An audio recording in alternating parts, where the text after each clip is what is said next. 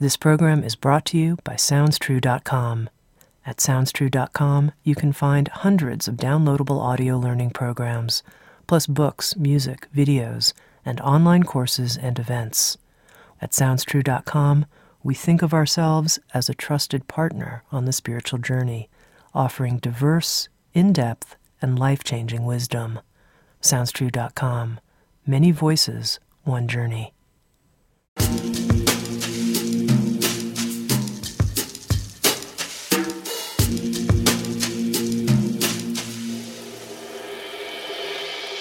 You're listening to Insights at the Edge. Today, my guest is Robert Augustus Masters. Robert Augustus Masters is an integral psychotherapist, a relationship expert, and a spiritual teacher whose work blends the psychological and physical with the spiritual, emphasizing embodiment, emotional literacy, and the development of relational maturity. With Sounds True, Robert Augustus Masters has written a new book called To Be a Man A Guide to True Masculine Power, where he clarifies what's needed to enter a manhood as strongly empowered as it is vulnerable, as emotionally literate as it is unapologetically alive, a manhood at home with truly intimate relationship. In this episode of Insights at the Edge, Robert and I spoke about shame and the deep shame that men often go through in our culture, a culture that can ask men to man up whether they feel like it or not. We talked about healthy rage and what it might mean to develop the skill of having a conscious rant. We talked about the characteristics of a sexuality informed by true masculine power. And finally, we talked about what Robert Augustus Masters believes women need from men. Here's my conversation on the new book, To Be a Man, with Robert Augustus Masters.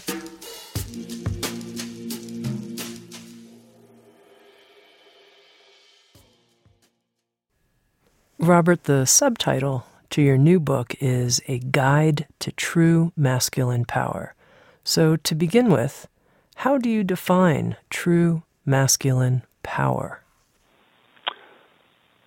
I would say that it is power that is significantly infused with heart, with a ongoing caring for the other or others. In other words, it's not power over others, it's not power that dominates or violates or abuses, but it is power that can take a very, very firm stand without ever losing touch with the humanity of the other person or persons it's addressing. What would you say might be some of the misconceptions that we have in our culture about masculine power? I'd say that it's often conceived of as something that's um, uh, driven, uh, hard, overly hard perhaps, and can, it can be extremely competitive. And it's kind of a it's kind of a narrow view of it. Many men, of course, um, grow into that. Is that's that's what being a man means is having that type of power, power that's cut off significantly from from one's heart and depths. And the opposite, of course, doesn't work. I've seen many men who who disown their power in the name of trying to um, be kinder, friendlier, more open to females, but they've lost their so much in the process. So there's such a balance to have power and heart at the same time. You talk about this alignment. You call it a full blooded alignment of head, heart, and guts. Maybe mm-hmm. you can explain what you mean by that. Well, head, rationality, thinking, especially critical thinking, heart is caring for others, feeling empathy, and then then guts is the ability to take a strong stand, even a very fierce stand, and and they work in combo. Damage is minimized. It's, there's a sense of, of being wholly embodied, because all of one as a man is involved in the process. And the, the term, the adjective full-blooded is very important. It means there's a passion. It's not a, a kind of a there's no shouldn't it or any intellectual kind of gathering of oneself to make a certain presentation. It's more, it's alive, it's vital. And those who are in the presence of that type of uh, alignment usually feel pretty safe in it. The person could be quite fierce that's embodying it, but there's a sense of safety and a sense I can trust this person.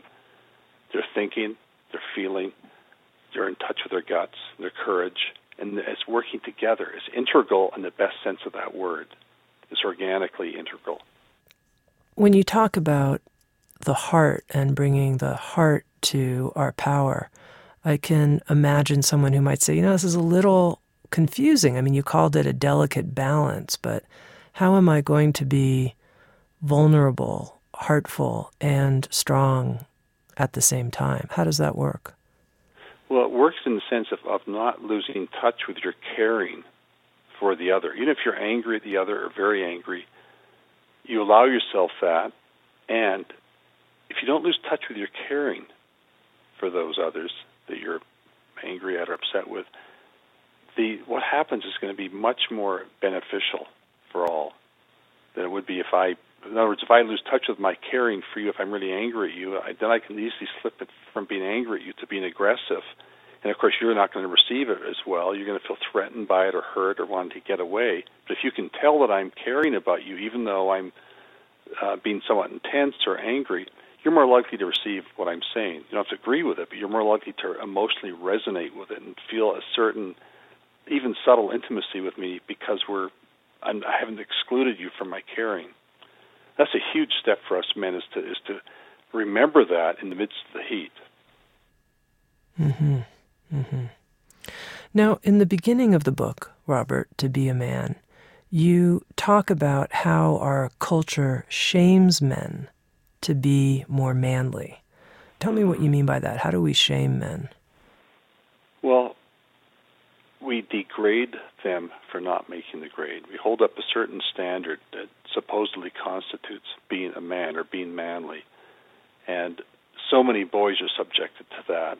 And the pressure to meet that is, very, very intense. And it's so easy and so common and natural to fall short of that. But when we fall short of it, we tend to feel bad about ourselves. We shame ourselves. Our inner critic has a field day with us and there's a sense of, of falling short.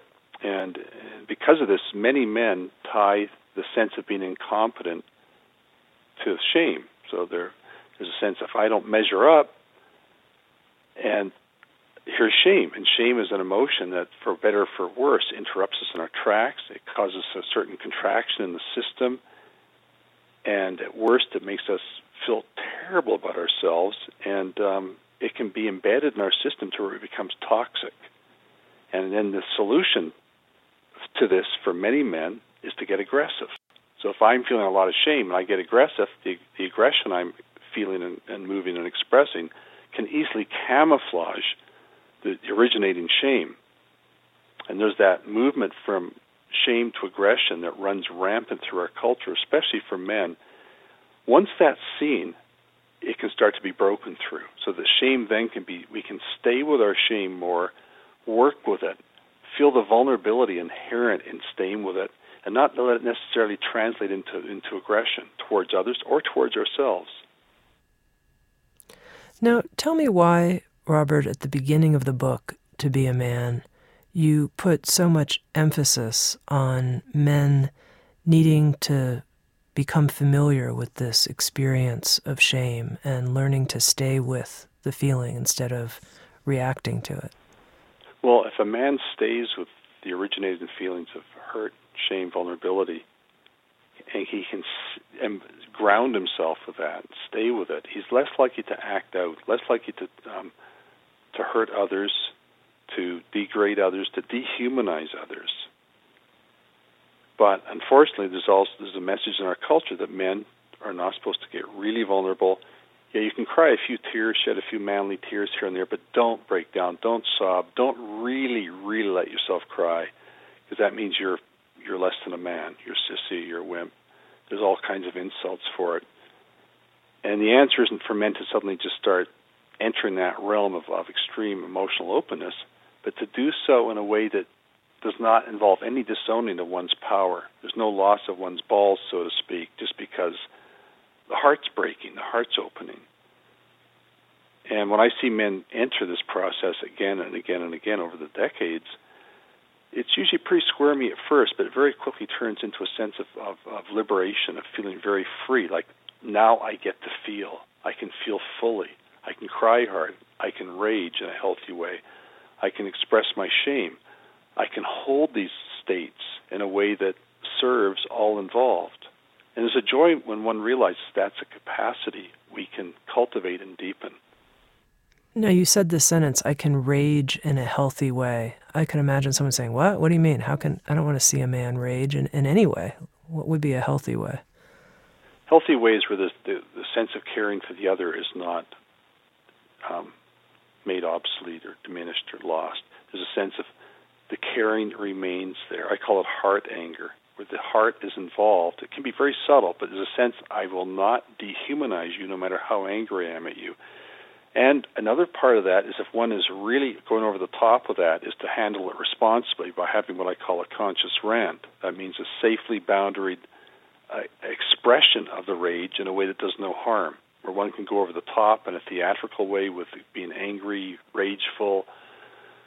Last two or three minutes is, is the appendix to the book, and um, I found it extremely helpful for, well, not just men, but all of us to have that capacity and on tap to have a conscious rant when we get overloaded. It's not just rage; it can be despair, it can be um, uh, all kinds of states that can take us over. To move the energy of that to the point where the charge is lessened enough, so we can now skillfully face what we have to face. So implicit in this is a responsibility. Like healthy rage is responsible, and it's not aggression. It's, it's not out to attack. It just means it's anger that's relatively intense. Okay, so this idea of a conscious rant. Let's say somebody's listening right now and they're thinking of a few things they'd like to rant about. How do they do it in a way that is effective or quote unquote conscious?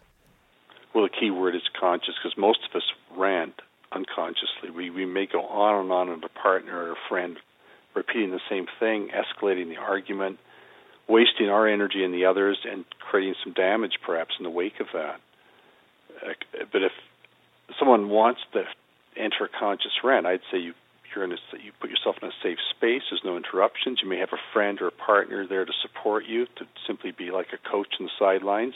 And you take the situation that's really, really upsetting you, and you're just caught in it. You're overwhelmed by it.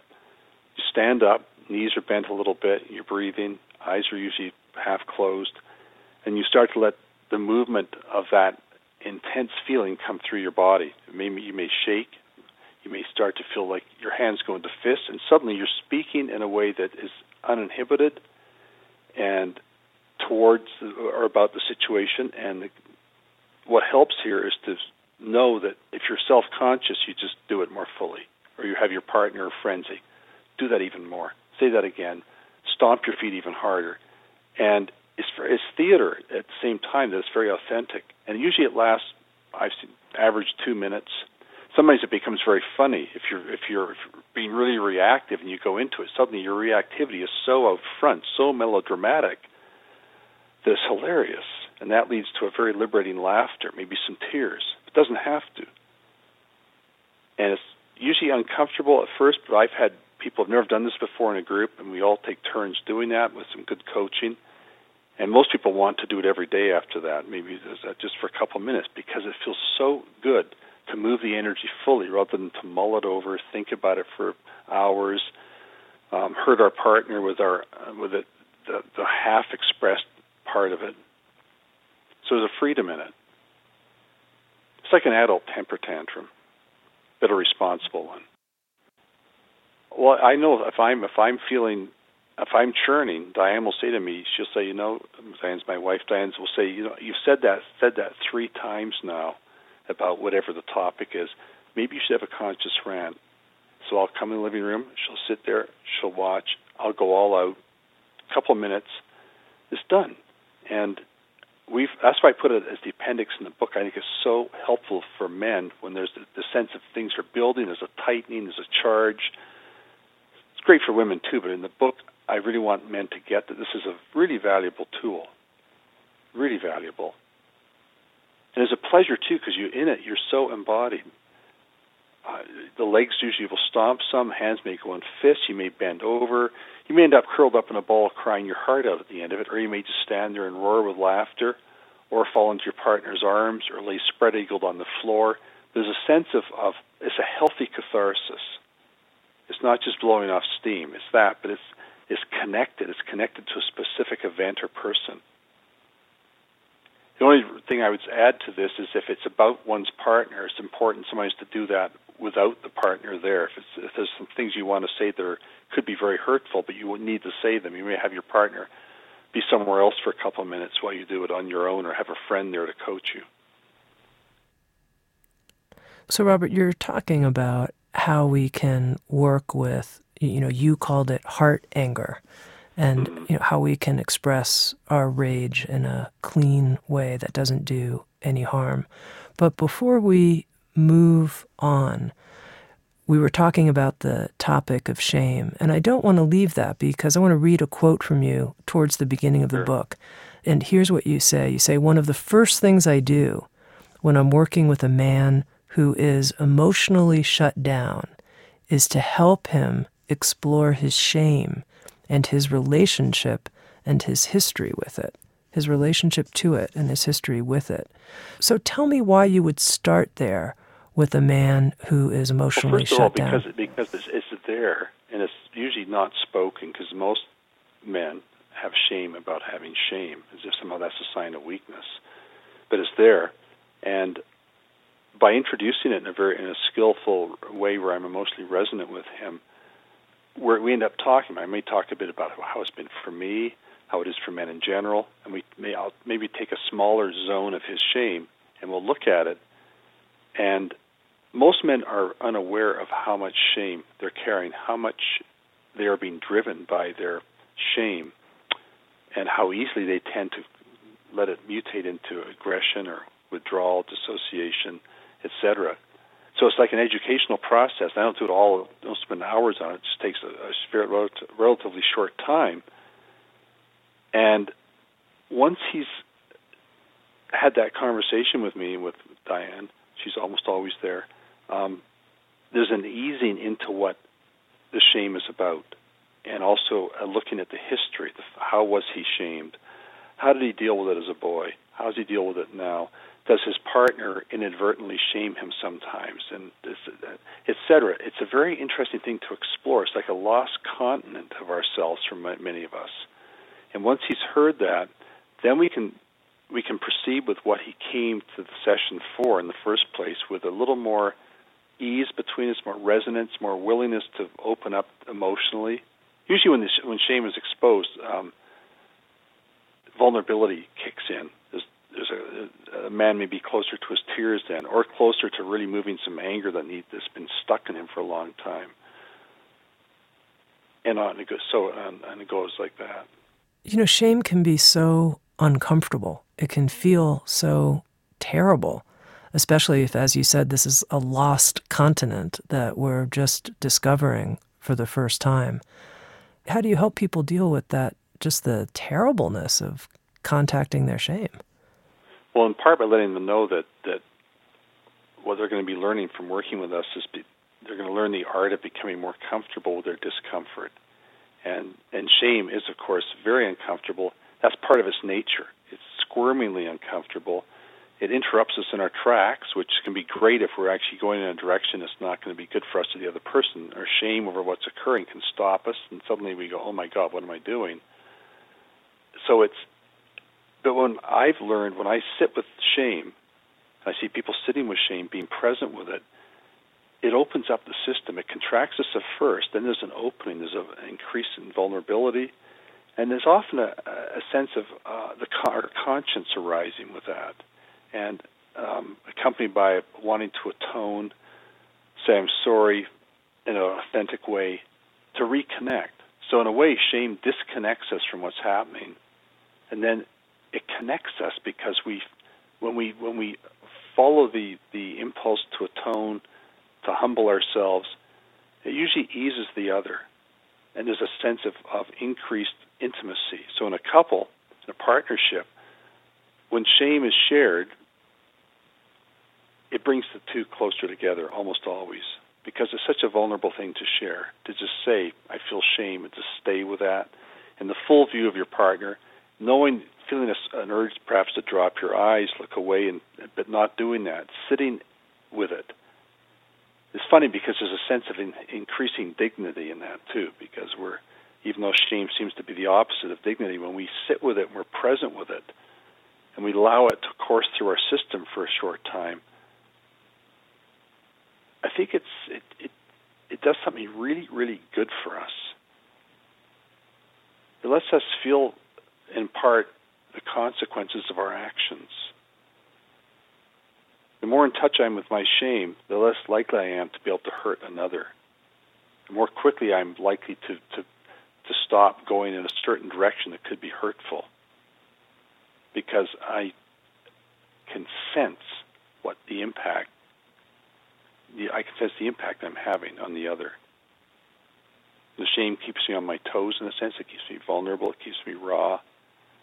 But unfortunately, most shame goes in a, in a deeper, darker direction, which is that of not just to make us feel bad about our behavior, but about our very being. And that's what we call toxic shame, where we just feel like so bad about ourselves. And we can either sink into that, get lost in it, get very depressed, or we can overcompensate and become too prideful, over, too aggressive.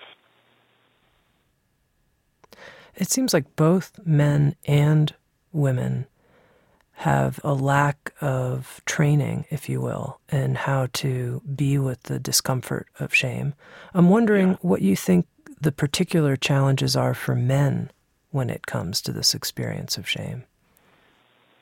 I think it's to notice the the urge to aggress against others, to get even, to go from being the humiliated hero, say in a cinematic sense, to the, the vengeful Clint Eastwood type of hero from the old westerns, where we just we get even. We no one gets to put us down. And for in other words, for a man to sense that in him and to sense his his motivation for going into aggression, the escape implicit in it. And I think for women, I'm generalizing here a lot. Women tend more than men to turn the aggression inward. Men do too, but women especially will turn that aggression inward. In part because historically outward aggression was not a very safe thing to get into. So here's inward aggression manifesting in the form of an inner critic, perhaps even an industrial strength inner critic that just takes whatever you're doing, puts you down for it, and most of us who have not worked on ourselves will tend to respond to the inner critic the way an obedient child does to a harsh parent. But once we see this, we can start to work with it. I mean, we work with everyone we see for uh, therapy training on how to skillfully face the inner critic, the internalized sense of self shaming, of heartlessly negative self appraisal. Once one relates to that um, thing we call the inner critic, that process, we give away less and less power to it. We sense it, we name it, we even give it a, a specific name, and we are, through relating to it, no longer under its thumb, no longer under its sway. And it's very liberating to learn how to do this, especially when it kicks in in the midst of, say, relational hassle, times when we feel crushed, to notice that we're we may think we're being we're pathetic, but then we get, oh my God, I'm not pathetic. My my inner critic says I'm pathetic. What a difference! What a difference! And in many men, the inner critic is, um, shows up as a slave driver. Push harder, do more, be more competent. Don't don't crack. Be strong for everybody on and on and on, as if strength means simply shutting down our vulnerability and tenderness and just being like this bastion of hardness. So I understand, I think, the value of identifying this inner critic as being a separate voice. It's and we've internalized it, but it's separate from us. And I can go, oh, that's my inner critic pushing me, yeah. being a slave driver. But what if you still feel like you're being driven, like the inner critic's driving. I mean, the whip is being cracked. then that's the part where you need to shift your attention away from the content of the inner critics getting across to you to just the feeling of it, the, the sense of, unease, disease, and shifting awareness from thinking to feeling, which can be emotional feeling or could just simply be a sensation. In other words, you ground yourself so that you are no longer have an open ear to the inner critic's diatribes, which are predictable. It's the same stuff over and over again. It's just repetitive. And once you're grounded more and you're settled in your being more and the belly's softening, you can see more. You've, you've embodied something different. You're not just you're not in your head anymore with it. You're not relating to it the way a child relates to a parent. You're relating to it from a more adult perspective. This is where medita- meditative practice is so helpful. We're a really grounded meditative practice where we learn to observe what's going on without getting too just cut off from it. We can see it. Oh, here's the inner critic. Here's how it's affecting my system. Even saying to a, a friend or partner when you're having an inner critic attack, my inner critic is really coming on strong right now. Here's what it's saying to me. Quite a vulnerable undertaking, but it, it defuses the situation. It disempowers the inner critic. Many of us have a lot of our powers caught up in, in, in maintaining the inner critic. In your new book, Robert, To Be a Man, A Guide to True Masculine Power, you offer so many tips to men. I mean, we've talked about a couple of them changing our relationship with shame, knowing the difference between anger and aggression, and being willing to have a conscious rant. And you have a huge section of the book that talks about sexuality and what mm-hmm. true masculine power might be in relationship to our sexuality. And I, I want to just pull out a couple of observations you make and have you comment on them. One is that you say to men, instead of expecting sex to create connection, come to sex already connected. Really? Yeah. I thought the purpose of sex was to help me get connected when, you know, I mean, that's what that's what happens when we have sex. What do you mean I'm supposed to come already exactly. connected? Exactly. The purpose seemingly in a conventional way is to make me feel better, create create a certain sense of connection, uh, make me feel like more of a man. And what I'm saying there is, seems very counterintuitive, and it is for most men. Some men really get it, but most women get that. That uh, men, but when men really sink in to the truth of that, it really shifts things. Then, then, this, then sex is no longer pressured to be the this go-to strategy for feeling good in a hurry. It becomes just a simply one more expression of already present connection. And if we're already connected to the other, already relatively happy at ease, then sex is simply a celebration of that. And if it doesn't go all the way, it doesn't matter. We're still connected. We're still there. We're still enjoying the other. But if we aren't connected, then sex is kind of saddled with the obligation to make us feel better or more secure, and there's a lot of pressure. And and that's reflected in the excessive um, interest many men have in sex. Not because they're inherently built that way, but there's such a it's such a quick uh, solution to tension. You think of a very uh, lonely, horny teenage boy discovering masturbation and the connection between that and pornography. Here's this go-to, very quick way of feeling good. Unfortunately, that follows all too many men into their adult years, and, and often doesn't is not outgrown. But it's such a it's such a focus. I mean, there's so many jokes about how frequently men think about sex. You know, every ten seconds, or whatever. This, and that's a reflection of this. That sex has become overly important. It is important, but it, when it's made overly important, um, we over rely on it to make us feel good. But if I already feel good through working myself, through different practices, then sex is much easier. It's looser. It's freer. And in that, we're going to be more, far more connected at many levels to our partner. Our partner is not simply going to be just a means through which we can feel some release or relief, but it's going to, it's going to be a deepening of, of an already present connection and an amplification of intimacy. And I think when, when men discover that and they enter into that, it's so freeing. It's so beautiful But to get there, one has to see how one has harnessed one's sexuality, perhaps to to um, various non-sexual needs that are not being met. Tell me what you mean by that. What non-sexual needs? Well, say if say if this, uh, someone feels a man feels very insecure, kind of shaky, and instead of facing the insecurity, working with it, unearthing its historical roots, etc., he simply finds a brief break from that insecurity through sex. In a sense, you could say he's eroticized his need um, for security. He feels a certain security through being sexual, but once the sex act is done, then the, the insecurity is still sitting there. It's not been resolved. It simply was eroticized, but he has not moved through it.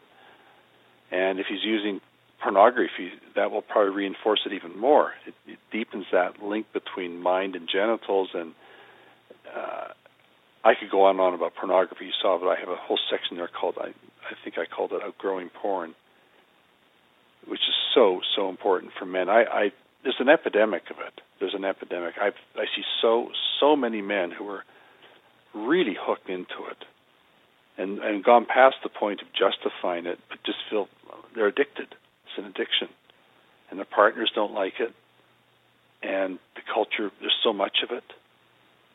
It's a big thing to to face that. I think it takes real balls for men to face that addiction and humbly and courageously start to cut through it because it improves everything, improves relationships, it improves everything. That's not to say that, that porn is being moralistically condemned or extolled. It's more like, how about outgrowing it?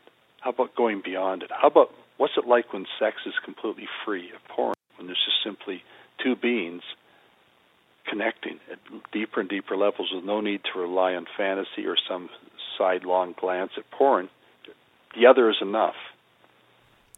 But what if someone's listening is like, come on, Robert, what's the big deal? What's wrong with fantasy? What's wrong with, you know, I'm not an addict. It's just something that gives me pleasure. What's the problem? Yeah. Well, it's not that something's wrong with it. It's more like it's an unskillful approach because if, if two people, if, if I'm fantasizing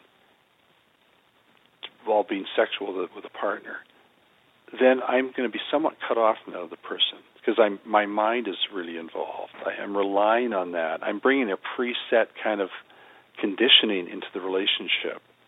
I think it's more about, yeah, you can do some good things with fantasy, but there's so much more when you go beyond it, when you really can gaze at the other person and see them, and they, the connection is the aphrodisiac. You don't need a turn on strategy, some sort of something to stimulate you. You're turned on not by certain buttons being pushed or certain sensations being aroused. You're turned on simply because of the connection, because of the love.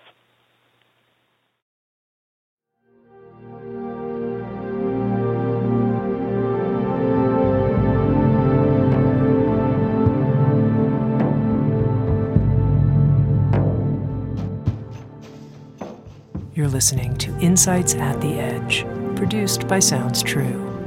We welcome you to learn more about our collection of more than a thousand learning programs and receive two free gifts just for visiting us.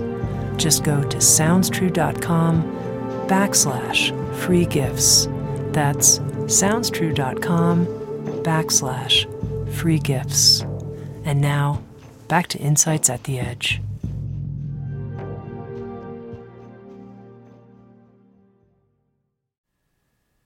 You have a quote from the book The degree of drive or compulsiveness that characterizes our sexual fantasies reflects the degree of intensity of pain that we're attempting to bypass through our very immersion in such fantasies.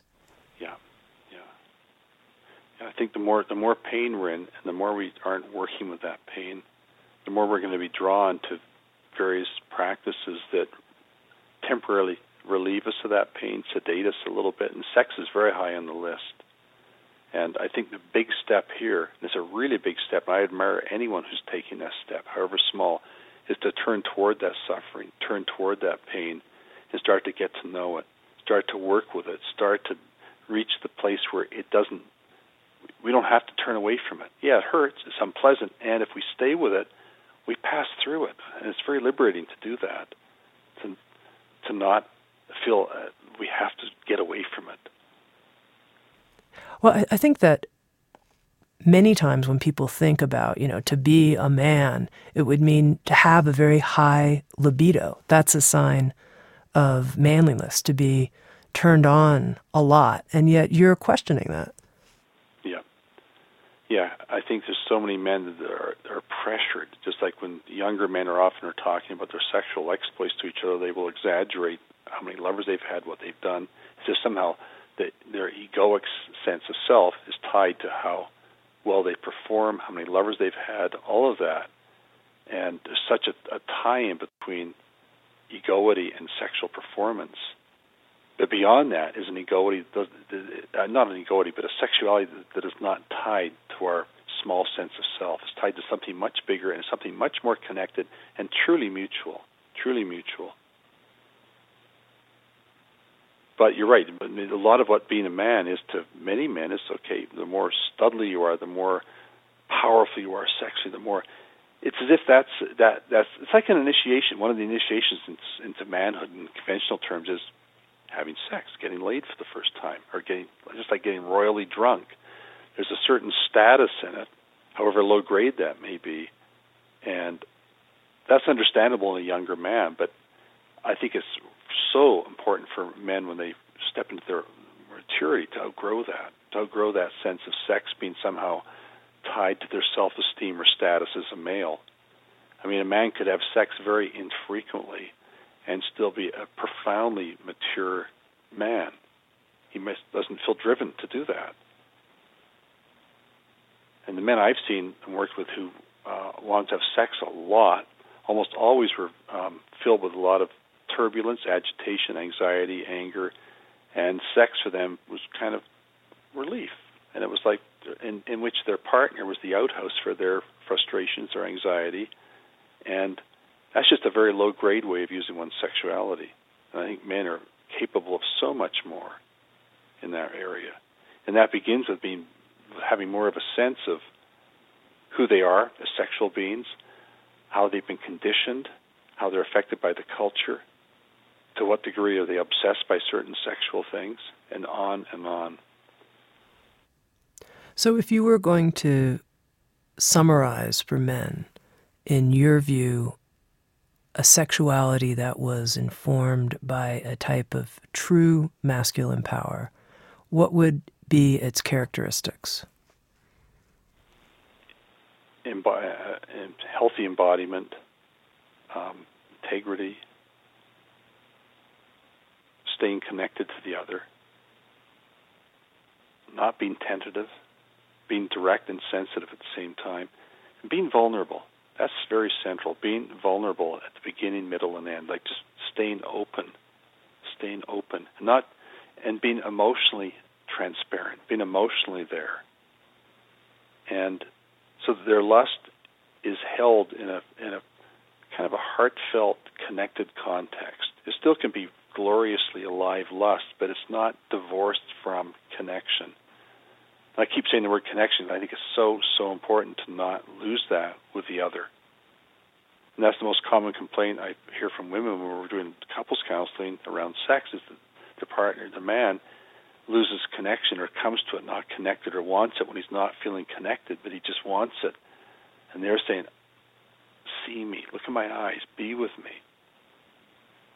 And in that sense, one can reach a point where the whole relationship becomes foreplay, not in a sexual way, but where every conversation, it's all it all is there, and it reinforces connection. It's expressive of connection, and then sex is relieved of the pressure to be the go-to strategy. If it happens, great. If it doesn't happen, hey, we're still connected. What's the big deal?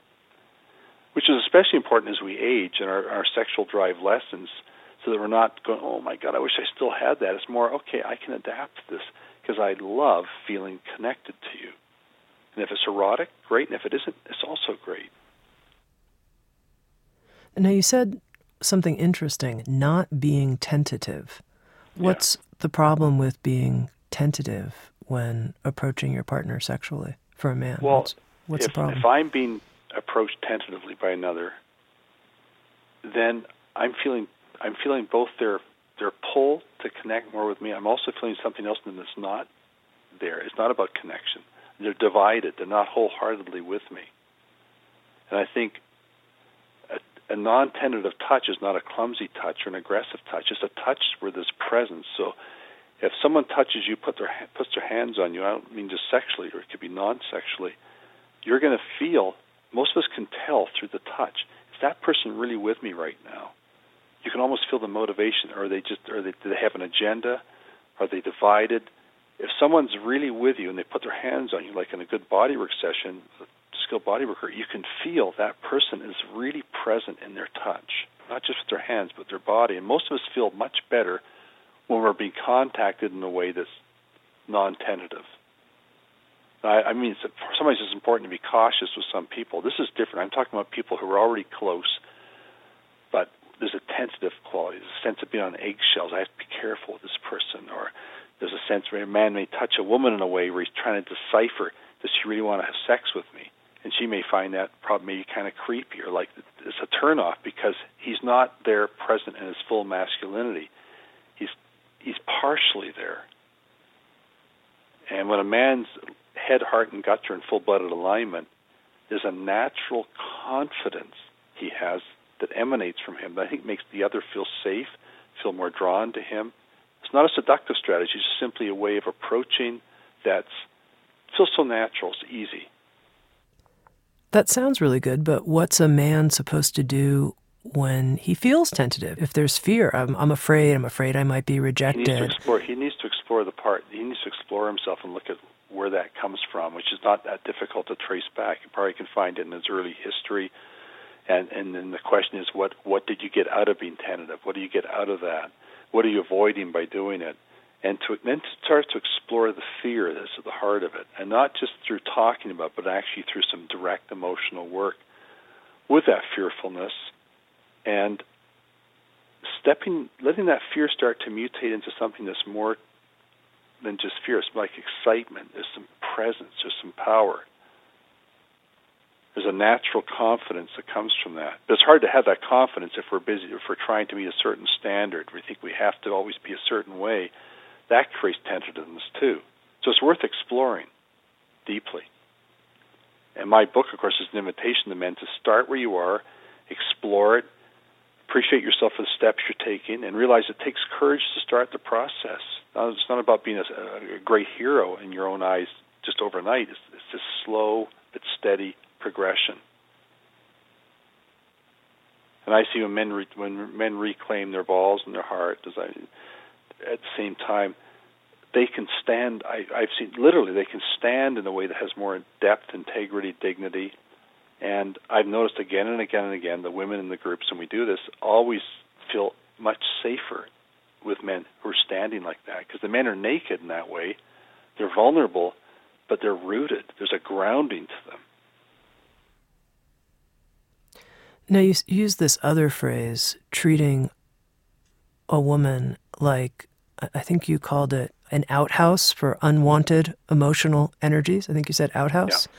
Yeah. And I'm wondering, let's say a man's listening and says, you know, God, you know, in that experience of sexual release, I feel so sane and I do feel the sense of discharge. I mean, what's the problem, Robert? The problem is if he's if he's if he's not connected to her while that's happening. If a lot of men dissociate with getting when they get really excited and aroused, they may seem like they're right there, but they're they're they're they're immersed in their own arousal and they've lost touch with the other, so that it's not a shared experience. It's more masturbatory. I mean, one can be masturbatory and have a partner right in there because there's a sense of not really letting one's self open deeply, so so the other can see. That's what we often suggest to couples. You know, when you're getting close to orgasm, make stay in touch, stay connected, share so that yeah, it's personal in you, but it's also it's also relational, and it can be transpersonal too if you give yourself to it fully. It can be an, an opening that's profound, but there's a trust in that. There's a trust in that if I get really vulnerable, wide open, nothing bad's going to happen. I'm safe. I'm going to go. I'm going to go for it. It's a leap of faith. And there's so much to this because I let me throw this in is I think that it's a mistake to try to crystallize our sexuality from the rest of our life. I think what we do sexually however indirectly, reflects the rest of our relationship, the rest of the way we live. It shows up. It can't help but show up. All our neuroses are there, all our longing, it's all there. And if we're willing to show all that, to be present with all that, we can have profound encounters.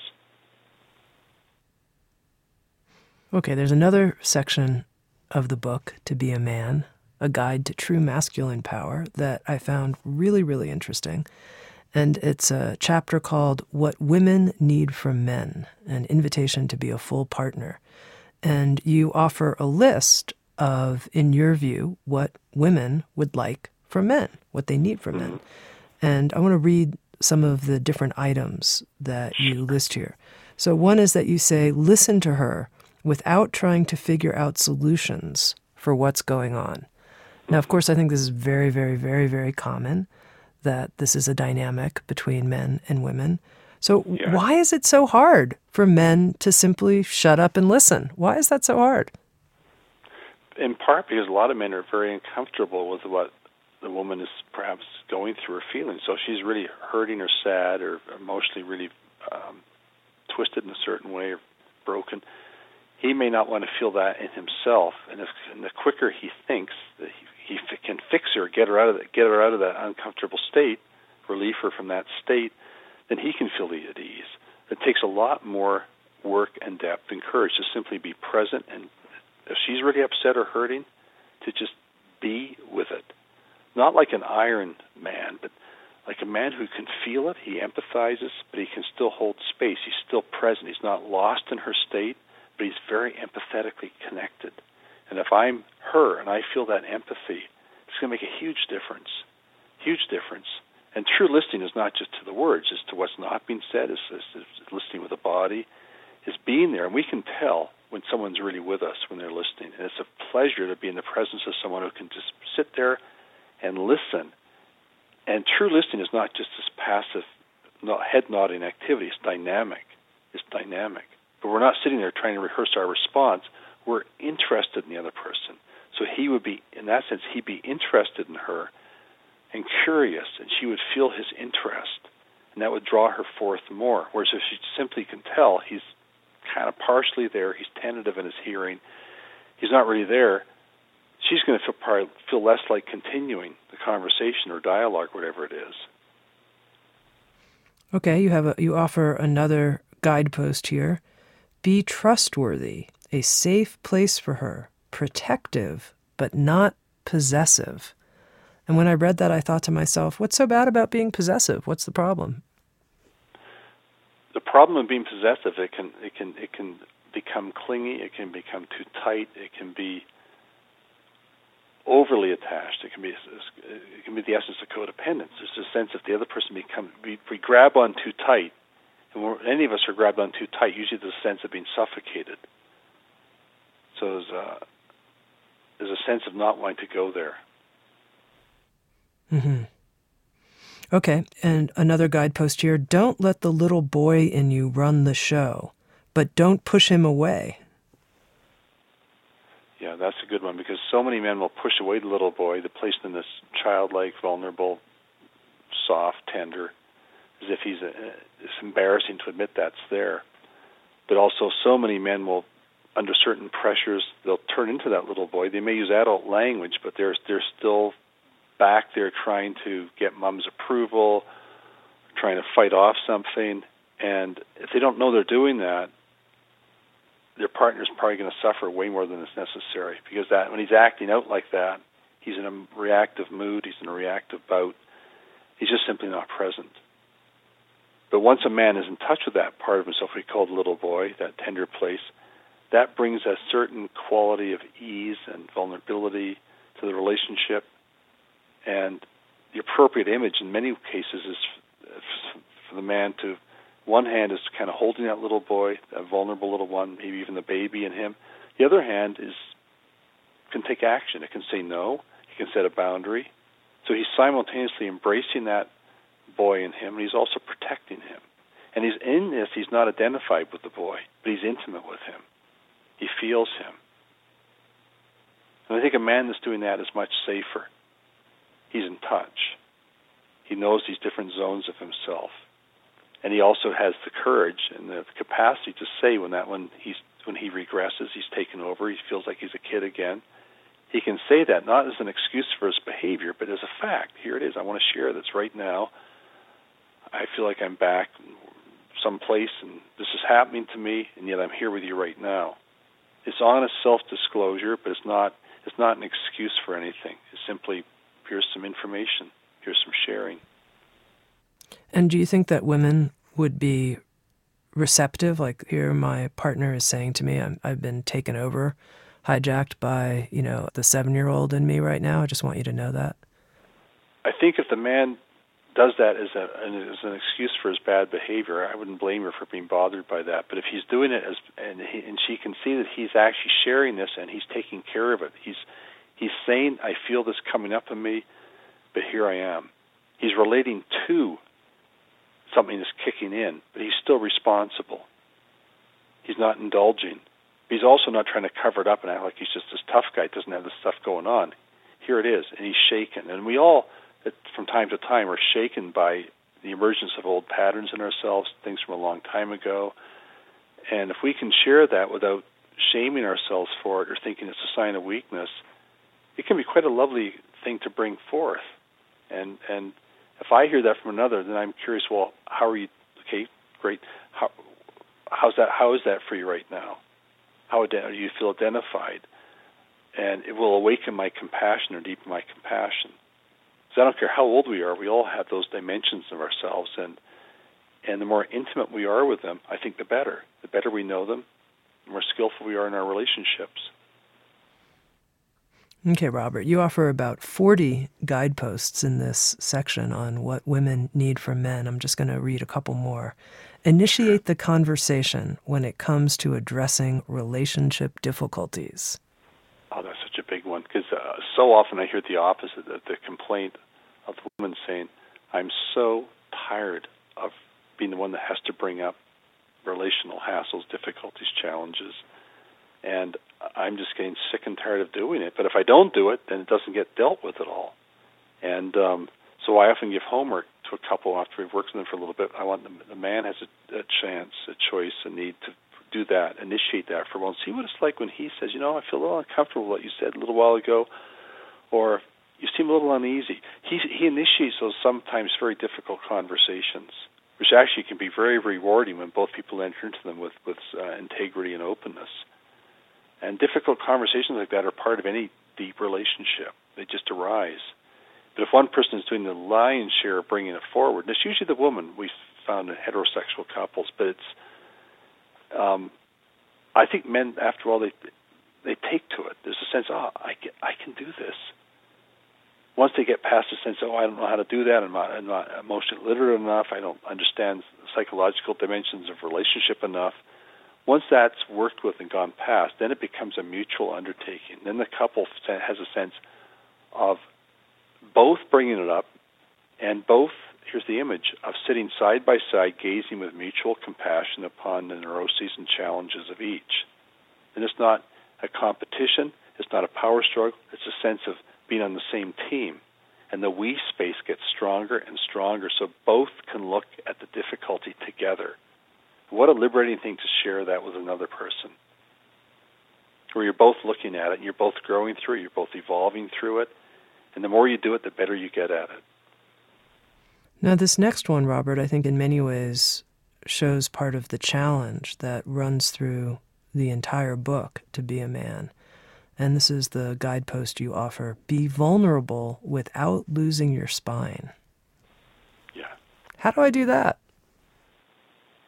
practice. I mean, it's the first thing is to is to is to be able to be vulnerable, and and that that can take some work to face the shame of that, the history of it, and the, the fear of what will happen if I do this. But the way I've worked with men is always to always to keep the spine, find find the ground. Don't lose power because you're being doing that. You have the strength and vulnerability, but also some vulnerability can just be where we just fall on the floor and we're a puddle and we just, we have lost power. Now, sometimes that's appropriate when we're reliving something very heavy, like in trauma work. But having one's spine is about having dignity, where I can have dignity and still be very soft and vulnerable, but I'm not going to crumble just because I feel tender inside or my heart feels ripped open. I've seen something that really breaks my heart. It's not hardening, but there's a sense of, of still standing, like a tree that's swaying in the wind, but you still have your roots. And I think it's a beautiful thing to, to, to find, discover, and deepen in oneself is to have that tenderness, and yet there's that power is right there. So you can also take very strong action. But the vulnerability keeps us from taking action in a way that would be harmful or hurtful or dehumanizing. And this might be my favorite one on the list, and, and the last one I'm going to mention. Don't neglect personal hygiene. I, I want to. I'll say something here. When I did that list, I, I think Diane suggested I do a chapter like that. And I thought, okay, but I want you to go over it with me very carefully because I'm a man. I mean, I, I'm very empathetic towards women, but I'm still a man. I want to know your perspective. So I, we worked on that a lot, and and um, I think that's an important point. It seems can seem trivial, but it, it's about it's about self care because so many people put up with another partner doing something that kind of irritates them, doesn't quite work for them, and they stay quiet. They don't want to hurt their feelings. But it's worth saying. It's worth saying. I'm glad you enjoyed that one. Now, Robert, here I am as a lesbian relating to so many of the points in your book, To Be a Man. And yeah. I wonder what your view is. You know, here we're living in a time where people are moving beyond this binary categorization of men and women into yeah. a transgendered world and a whole gray zone of what's masculine, what's feminine. How do you view all of that, especially in light of publishing a book to be a man? Well, when I wrote it, I, I knew at one point, as I've worked with quite a few um, gay men, lesbian couples over the decades, I thought I have to have a chapter in here, even though I'm I'm, I'm heterosexual. I got to have a chapter in here about gay men I think I called it including gay men, and I really wanted to include it, and I remember making sure it got in the book, and I had different uh, gay men I know read it and give me feedback, and they felt great with it. So I thought, okay, I'm going to put it in there. I think it's such an important consideration, and I know we work with with um, non-straight couples that the same dynamics are there. It's the same work in many ways, and I think to to really step into one's full healthy masculinity, to embody our full manhood. We can't. Us straight man cannot leave out men who are not straight. We have. They have to be included, not just in a politically correct way. They have to be included to where, after a while, it's not straight men and gay men. It's just men. We're all men, and I felt really good bringing that in, and um, I think it's so important to have that be included. And how about women, such as myself, who are relating to questions of masculine power from the perspective of still being in a female body, but really relating to this idea of what is true masculine power? Well, I think so much of what I wrote in the book, even though I, I address so much of it to men, it's also for women. And I don't see huge gender differences. I mean, there are some differences that are biochemical, but here, here we are I think it's I think power is a is, when I write about power, masculine power, I'm really writing about power per se, because there's a certain intensity and, depth of power men need to embody more. So do women. It's all mixed in. It's all mixed in. I don't know if that answers your question, but I I I see it as all working together. And I'm curious. You've written this guidebook to be a man. What part of your own journey into true masculine power would you say has been the most difficult and challenging for you? I think I think it was getting vulnerable. I mean, I was a very very sensitive, dreamy child, but I, I got very very hurt, and I grew up hardened. I was like a fortress, ultra competitive, sports grades, and and and I would call it like I was Fort Robert. I mean, I was I was a uh, really, and then I had an incredibly painful relationship breakup in my twenties, and it cracked me. I did not want to crack. I did not want to cry. I would not cry. I didn't cry since I was very young, but it was so intense, and it went on for so. It was so. It, it just broke me, and I, it was such grace. And I look back upon it, but I hated it. I fought it. But when I broke, I discovered I could I could sense things more. I could I could see more. I felt more. I had feedback from others right away about how much more they liked me. I, there was so much, and I still I was ashamed of it, but I couldn't stop it, and I persisted to the point where it became more and more natural for me. But I had to kind of break that down, and and I was not very empathetic. I was my my motto in a way when I was younger was "What's in it for me." I was a, I was into, survival and being really tough and hard and accomplished, and that breaking was so so important for me. And I broke open, and I I went back and forth. I didn't just stay open. I went back and forth. I had to learn the art of a health, finding a healthier power, and um, I'm 67 now, and I still have times where I break open. I'm don't like it, but I trust the process. It feels so right to me when I when I allow that, and what comes through isn't so healing. And I have the, the great grace of having a partner who can be 100% with me in that. And um, I see it as an ongoing journey. It's not like I've arrived now. I'm I can be a higher level of Fort Robert. It's about opening more and more deeply and in that, I find a deeper masculinity. I, I feel more male in a beautiful way. I also feel my uh, my femaleness too, and my androgyny too. I feel very androgynous a lot of the time, especially when I'm doing work with in groups and, and working with couples. And I, I love the work. I don't feel identify myself. Okay, I'm a guy doing this, or I'm a very feminized male. No, I'm androgynous too, and I, I kind of like the span of it. I embrace the embrace all of that, and I've learned that in many ways the hard way, growing up, and um, so what I'm writing, I'm writing from my own experience, which feels so good. So it's not theoretical. I've I've been there, and uh, done that, and I'm still growing. I'm still evolving, even as I get older and older. Now, one final part of the book, To Be a Man, that I want to highlight was a section that you wrote called Being at Your Edge. And you talked about how it's important for men to actually challenge themselves and to be at their edge. And of course, our program's called Insights at the Edge. So I paid special attention to this section on the edge and being at your edge. What do you mean by that? It's the place where our growth is maximal. And it's it's a place we approach often with some trepidation because we know what's going to be asked of us, and and we can't. We have to kind of. There's a, there's a leap of faith involved in it, in being at, really being at one's edge, and the edge varies so much for each of us.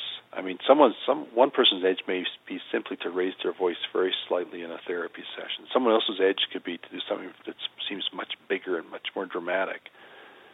This is where we grow, and I think the more intimate I am with my edge, the more alive I feel. I'm not taking foolhardy risks, but there is a risk. I think it's a bigger risk not to go there, not to hang out at the edge. If we play it safe in a relationship, for example, and we start to deaden, yeah, it's kind of it's secure. We're going to be with the person the rest of our life, but just, just we're, we've deadened ourselves. And what I've chosen is to be alive as possible, and that means there's risk involved. Not foolish risk, but there's risk. And um, I remember I wrote a lot of movie reviews for the book, and I uh, it was really hard in the editing process. I thought these are such incredibly beautiful reviews, but I had to cut them down so so much. Like Avatar was originally five pages long, and the book is like one page. And the chapter you mentioned is a review of a movie called Instinct, where an edge is shown very early in the film, and um, which really gripped me when I saw it. I thought this has to go in the men's book. It's perfect. Here's an edge. Here's a so-called civilized man who's has, hasn't been at his edge for a long, long time. Here's a more seemingly messed up man who is at his edge, and they're getting together. Let's see what happens. And um, I find that edge every time I do a, th- a psychotherapy session or group.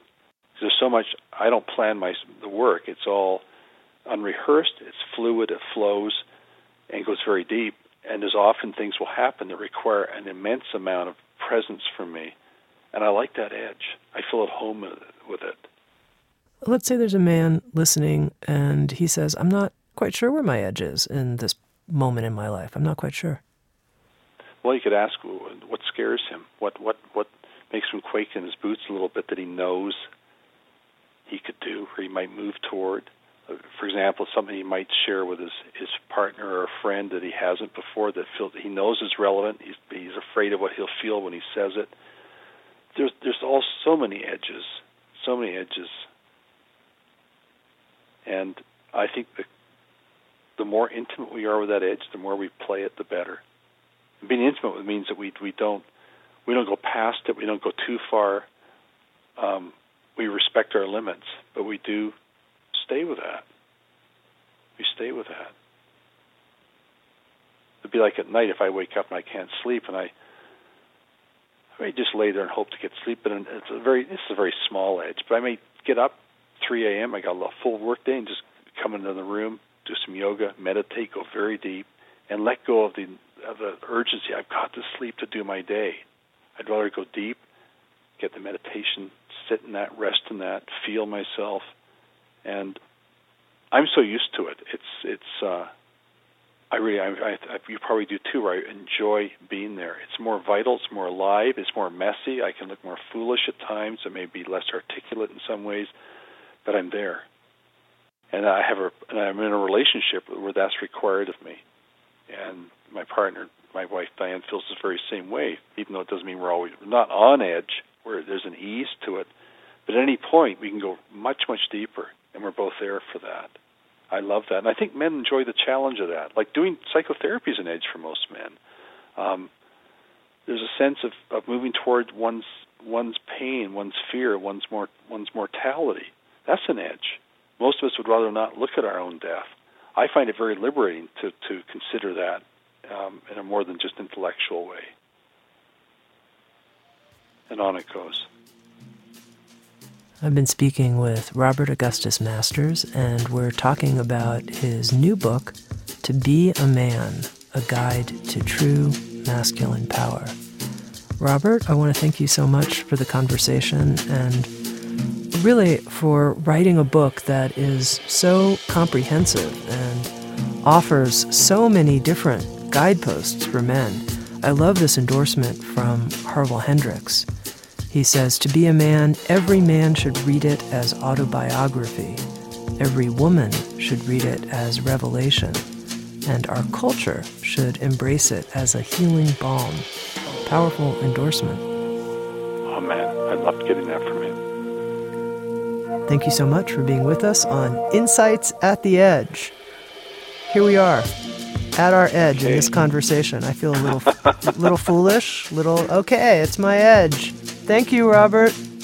Yeah, thanks, Tami. I mean, there's so much more we could say, but I appreciate diving in with you like that. It's great. Thank you. SoundsTrue.com, many voices, one journey. Thanks for listening.